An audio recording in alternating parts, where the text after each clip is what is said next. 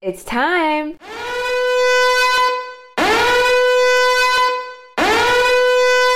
Yep, that's right. Episode 10, season 1 finale is here.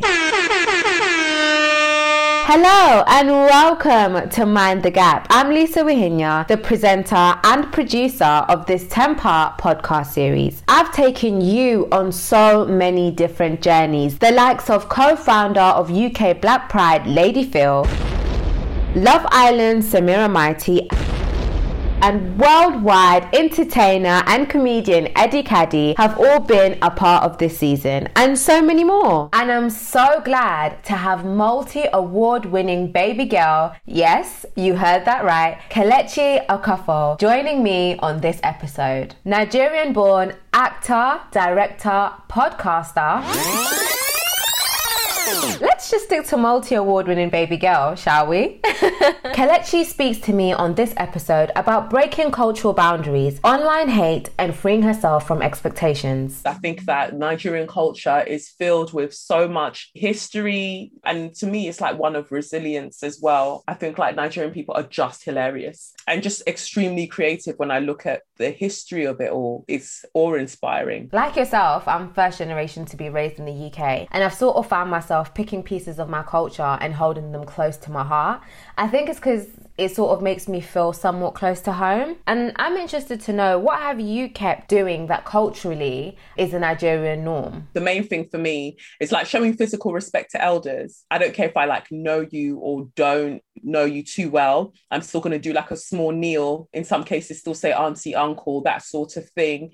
I don't care where I am. Like people have come to award ceremonies and things like that, or come to the opening of my studios and they've seen older person there and me do a slight kneel for them and then be like, oh, what's going on there? What's going on there is respect. You know, it's culture. I'm not just doing it to anybody. If they're from my culture and they understand that, then yeah, you know, I would show that sign of respect regardless of where I am. Showing that sign of respect, I think, is definitely enriches certain aspects of my being. What key moments stand out when trying to navigate life whilst also trying to figure out what it means to be a Nigerian growing up in the UK? And that's interesting because I don't feel like too much stands oh. out. I mean, obviously, just seeing like lots of white people and then different, you know, other ethnicities as well, and, you know, being submerged in like the British culture. And people talk about Britain being multicultural. I it's not multicultural, it's multi ethnic, it's not multicultural. The culture of Britain is still the culture of Britain. So nothing specifically stands out. But I think that that would also be because like I didn't move from Nigeria and then moved to, I don't know, the Cotswolds. I moved from Nigeria and I moved to Peckham. So I was again still around lots of Nigerians. So I w- I didn't feel like I'd gone way too far from home when I could still have access to the foods that I like. Like I walk down um, Peckham High Street or Rye Lane and I'll still hear people just blasting Yoruba left, right, and center. In some ways, I was insulated within my culture, within Peckham, and allowed to kind of grow into the British culture gradually. Did you ever try and merge the two? So the Nigerian culture and the British culture? Yeah, I mean, I don't feel like I ever really tried to merge it because I don't want to necessarily be British in that way. I think that there's some way that people are yearning to be accepted by Britain that I don't particularly desire. I'm very aware of what my status is here and what my intentions are here. I mean, Britain is home in the sense of like, this is where I've grown up and I've spent my formative years. But then I'm also reminded, whether it's through the media, whether it's through just like various aspects of institutions and things that we interact with while being in Britain that this place isn't necessarily welcoming to people who are non English, right? So I've always kind of maintained that my Nigerianness comes before my Britishness so I didn't necessarily try to merge it. I just navigated as just being this Nigerian girl that happens to live in London. And again, I think it's where you're positioned geographically that affects that. Because living in London, I didn't feel the need to necessarily force that merge because I still get to be Nigerian in Peckham. I still get to be Nigerian in South London. But I guess if I lived somewhere else in England or in Britain, that might have been different. Growing up, I feel like me and my parents went head to head a lot. And I think that was mainly mainly because they really wanted to instill certain things in me because that's just what is expected culturally. But I think it took them some time to realize that okay, we're not in Kenya anymore. So what they had to deal with and accept I didn't and I don't. How has your experience been pushing back on cultural pressures? For me, it's about respect. I think that within the Nigerian culture, I find that elders really want to just eat respect. Like they don't mind going without food or drink, but they can really eat respect. An elder can disrespect you, but you can't disrespect them. And I let that go a long time ago. Like, if you move mad to me, expect the madness back in return. And that's meant that the older generation that I interact with are very aware of my boundaries. And so we can talk to each other on a level. And I first had to start that within my immediate family of making it clear the things that I will accept and then taking it further into extended family. And if they can't respect that, I just simply don't speak to them because I don't understand forcing respect or out of chronological age and not thinking about, well, at your 50 years old, are you even wise? How was that conversation like? Because I couldn't imagine it. They don't take to it straight away. They'd be like, what nonsense is this? So you think you're a big person now because you've gone to university. When it comes to boundaries, I don't think that you necessarily put up all of the fences straight away. So I think that that journey started for me around when I was at university because that was the first time we had so much physical space from each other. After coming back from uni and I finally moved out, I think that that's when it was much easier to really enforce those boundaries. Our relationship improved a lot once I was out because then also i didn't feel responsible for whatever you want to do with your household. If you want to paint it magnolia and yellow that is up to you. I'm no longer there. If you want to go and buy that weird furniture, you do that, not my business. You're someone who cannot be put into a box. You do acting, writing, you're a speaker. I mean, honestly, like, I need my CV to be packed just like you. You're very vocal on Twitter as well. Being a creative, what reaction have you had from your family about your career choices? People are always going to talk aren't they? I say people like I'm not talking about my mother. Um, but you know, people are always going to talk and have their perception of how you should like live your life. So my mum was very much like when I went to Brit School of Performing Arts to do musical theatre and English literature. And when I finished there and it was time to choose a university, because I only applied for Brit School, you see, I didn't apply for any other college or any other sixth form. I just applied to Brit School. And at the time, she thought that was very audacious, that was very risky, but I didn't see the point in applying anywhere else because I wasn't planning to go anywhere else. So don't know if I would have slept outside if they didn't let me in, but that's where I was going as far as I was concerned. So um, when it got to university, she was just like, look, you've had your way with everything that you want to do if you're going to university, you have to do something more than theatre. So I ended up finding Liverpool Hope that let me do drama and theatre studies with law. So I was doing a combined bachelor's, and that was the only way that she was going to kind of agree. And actually paid off for me in the end to have that knowledge that I have because it, it contributes to the perspective that I'm able to bring onto social media now. But then when I finished that, I felt like that was a compromise. When I finished that and I said, okay, well, now I'm focusing on acting and I'm going to Atlanta, very wild choice. And again, she was just like, well, why don't you go and do a master's in law? Why don't you go to law school? Why don't you, oh, you, know, why don't you be a nurse?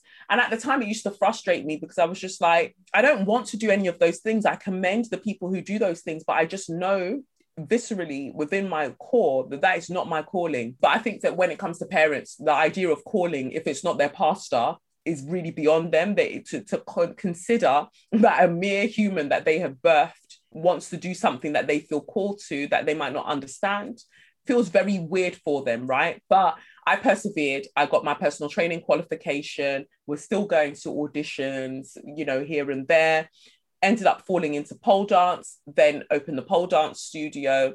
And I think that even when I was speaking out about certain things happening and I'd be writing letters to the MPs and stuff, like the local MP, my mum would be like, ah, you don't go and bring trouble for yourself because these people, these people. And I just never feared these people because who are they? Like, are they made of vibranium or what? Because we're all still made of flesh and blood. So I mean, yes, obviously, I know realistically they have, um, you know, institutional and systemic powers that could inhibit um, or prohibit what I'm doing, but at the mm-hmm. same time, I'm still going to do what I want to do. It was a challenge. But now that my mum sees how everything's kind of like worked out, she sees it. She understands being a parent and being a child. I think that your parents birth you, but you also birth your parents as well. And so my mum's gone through like so many transformations and she's learned so much from my journey. But at the same time, I've learned from her journey and why she was so you know, insistent upon me doing certain things. Now my mum's able to see me doing all of those things. And she's like, whoa, okay, I get it. I see it now. And that gives her confidence to kind of think about what she wants to do as well that is a bit out of the norm than to what she was kind of culturally exposed to as the safe career. Funnily enough, I was like going through your website and I stumbled across the mm. quote Society teaches us that we must fall into categories somehow. All I know is that I'm just a baby girl. I said yeah. clink. you know, like when you're reading a quote, because I actually was reading it as it was. I didn't like skip yeah. to the end or anything. When I saw yeah. Baby Girl, I said, this was not the ending I was expecting, but cheers! What's your interpretation of a baby girl? Yeah, for me, I just feel like a baby girl is like somebody, a soul that's showing up as the truest manifestation of themselves as much as they can within the current circumstances, as much as they know of themselves. And they're just living in that. So I really don't like titles like even trying to read it off, it's long because yes, I have a podcast. Yes, I, you know, have my own pole dance studio and, you know, well, dance studio. Yes, I write. Yes, I act. Yes, I direct. Yes, I do all of these things. But I do them at different capacities at any time. It just depends what year that we're finding ourselves in, right? So during 2020, because of lockdown, I wasn't doing a lot of acting or doing a lot of directing, but I was doing a lot of, you know, anti-racism like workshops and I was doing lots of keynote speeches. I was making lots of videos for social media, but I'm not an influencer because I feel like influencer is a whole last title for specific people that do that specific thing. I just happen to be somebody of influence. So then looking at all these titles, even when it comes to activists, I don't use that title because that's not me. Um, and people have expectations based on titles that try to confine your personhood. And I really don't like feeling like I'm being contained or like people are trying to cage me in. I will always like naturally this kind of person i am the moment i see that rules are being forced upon me i'm going to kick against them so knowing the expectations of all of these various titles I just thought none of them are for me, but being a baby girl, that's for me because being a baby girl, I can express that however I want to express that. Um, and the expectations that they have of mothers and all of that stuff, I just don't pay attention to it because for me, you're not talking to me. And I think that there has to be that element of just letting go of societal narratives because for everyone that you want to hold on to what you're going to find there is that there's something there that's also holding you.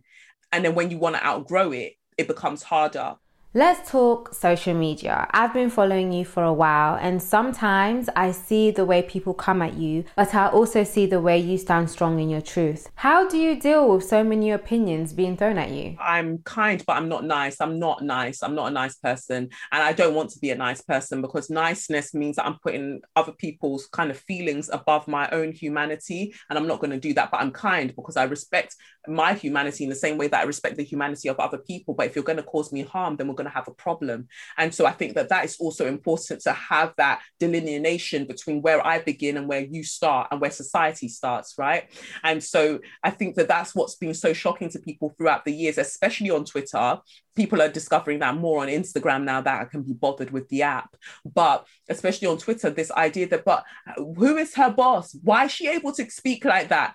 Oh my God, she's so angry. Meanwhile, they can't actually hear my tone. They've inferred a tone because of what they think of Black women who are outspoken. So to them, they're assuming that I'm shouting when really I'm saying this stuff in pretty much this voice all the mm-hmm. time, in my head anyway.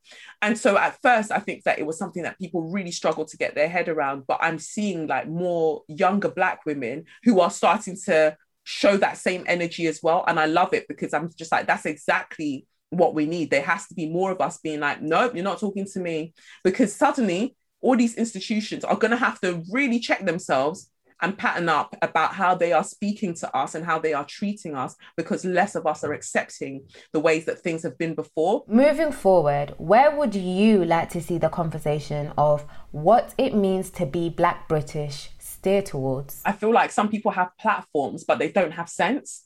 And so suddenly on the world stage, we're having these conversations about police brutality, about blackness, about all of these things. But just by the virtue of certain people having certain platforms where they haven't been saying the most like helpful things throughout the years, but they have that platform because of that notoriety they're now wading into these conversations, trying to delve into these conversations with little to no sort of theory. And that's not to sound elitist that everybody needs to go and read a book to learn things, but sometimes read a book, even if it's an audio, but sometimes just do something. But people are all talking with little sense, with little kind of like compassion for themselves and their community that they don't realize how harmful they can be. And so I feel like there has to be a responsibility from people to kind of be like, you know what, I don't know too much about this. So I'm going to direct you to the person that does. With people like myself who are hyper visible, Black British woman, sometimes the disrespect is rife. And I'm just like, I don't know who the hell you think you're talking to because I am not above slapping somebody in the throat. So it's one of those things that I'm trying to work on that within myself and understand that people come to everything with their own specific level of learning but it, there comes a point where actually can you catch up? Because there's so much work for us to do and for us to be able to do that work we have to be on the same page. We have to care about each other and people need to start showing if we're talking about black britishness we have to start showing black women more respect. We have to have proper conversations about colorism proper conversations about all of these things because when we are conversant in these narratives and how they affect us as a community, we then can present ourselves in the larger community with more force. At the moment, when we're saying, oh, you know, this happens to darker skinned black women, and someone turns around and goes, yeah, but you don't know what it's like to be light skinned and you don't know, but we can see the stats. We literally can see the people who receive the most abuse online, and it's black women, dark skinned black women. Did we imagine that? For me, we can't be thinking about the global scale when we are not even done with the work that we should be doing in our immediate communities. And that comes from can we actually respect? Can we actually protect? Can we actually celebrate um, Black women um, before we can move forward from there? Because a lot of the time, if something happens, it's Black women who are louding it up. It's Black women who are putting themselves at the forefront time and time again. Where are they replenished? Their well is not endless physically. It's endless spiritually but it's not endless physically. So where are we replenishing the black women black people generally that we are taking from and sometimes taken from ungratefully as well. What sort of abuse have you gotten when you speak on things that mean the most to you, like race? It differs and it varies. It's so much. Like it can be from anything like, well, why are you talking? You look like a monkey, or I want you to die slowly. But I mean, there was the one that went viral when I had horse poo sent to my studio, my first studio that I opened in 2016, to just random hate mail. Like you just get things and you just think, and people creating burner accounts, they like send, you know, vile messages messages from. And I just look at all of those things and I just think, well, I've always done everything with my government name, right? So I'm always going to be winning. Everybody else that's using aliases or creating a burner account, I'm already living more courageously than you ever could. So I've already got the upper hand. And if you were so proud of your perspective and your opinion, you wouldn't need to hide behind a fake account. You would be able to say it with your chest. So why are you hiding? Every time somebody says something, I just go a bit higher. My platform grows a bit more. So I'll continue doing what I'm doing as long as God will allow me to do it. That doesn't mean that I don't look at people and think, well, you're an idiot. That was Kelechi Okafor speaking with me on the very last episode of Mind the Gap. Before we say goodbye, let's reflect back to my top three episodes this season. To kick it off, I'm going to take it all the way back to the very first episode with worldwide comedian Eddie Kadi. We spoke about the importance of the mother tongue. It was no doubt one of my funniest interviews to date. Like when I hear Swahili in a song and it just hits different, you know, especially the love songs. Oh, listen, Boomba music, Congolese music. If you hear some words, you just like, how many babies did I just make in one song? I still cannot believe that he actually ate his best friend goat. he was me and I am him. No, no, no, no. How can you? You ate your best friend and here you are. You are. They say you are what you eat. So he's a part of me forever. The part of my DNA. Hey, and I'll tell you what a way to go. He was sweet. I never knew my best friend was so sweet. I would say episode six with Love Island Samira Mighty is a memorable one for me, particularly because I actually got a deeper understanding of her. And I know you can never judge someone just from what you see and stuff, but I think having her break down what it's like being mixed race and dealing with all these social expectations about how she looks, it just opened up my mind a little bit more. I used to get a lot of messages. You need to learn. I feel sorry for you. You need to learn about your background. You're obviously brainwashed, all these things. I'm thinking, damn, most of the hate that I have got is from black people it hurts me a lot because it's just like there's no teams for me. I think as well that episode really did blow up. It shared across about an estimated 11 BBC local radio stations. And also, I had an interview on BBC Radio Leicester about Mind the Gap and my conversation with Samira, which was so unexpected. So, of course, it's going to be one of those episodes that I just look back and think, yeah, that's one for the books. I cannot wrap up my top three without including episode 8 with co founder of UK Black Pride Lady Phyll. Honestly, there's so many gems in that episode. At the end of the interview, I'm not even joking. I was like, we have to be friends. Like, I need you. We're mates now. Jokes aside, I just loved the way Lady Phyll spoke about her culture, you know? I was just mesmerized. I love being Ghanaian. I think it's the naming ceremony. As somebody that's called Nana Akua, I was born on Tuesday. It means that, you know, when I was named, I was named with that, but I was also given my dad's grandmother as an ancestor who guides me through this world. And I kid you not, I know that everything I do, I'm guided by my ancestors. I am genuinely so grateful to have spoken with every single guest that featured on Mind the Gap this season, every listener that emailed me or messaged me or just liked a picture, dropped a comment. I am just so thankful to have had you part of this journey and I cannot wait to share more with you in the future. Thank you for listening and thank you so much to everyone for their support. I've never said goodbye in any of the episodes, so I won't start now. And it's not goodbye anyway, it's see you soon. Aww, it's really the, it's end, really of, season end of season one. I've had so, I've much, had fun. so much fun. So much fun.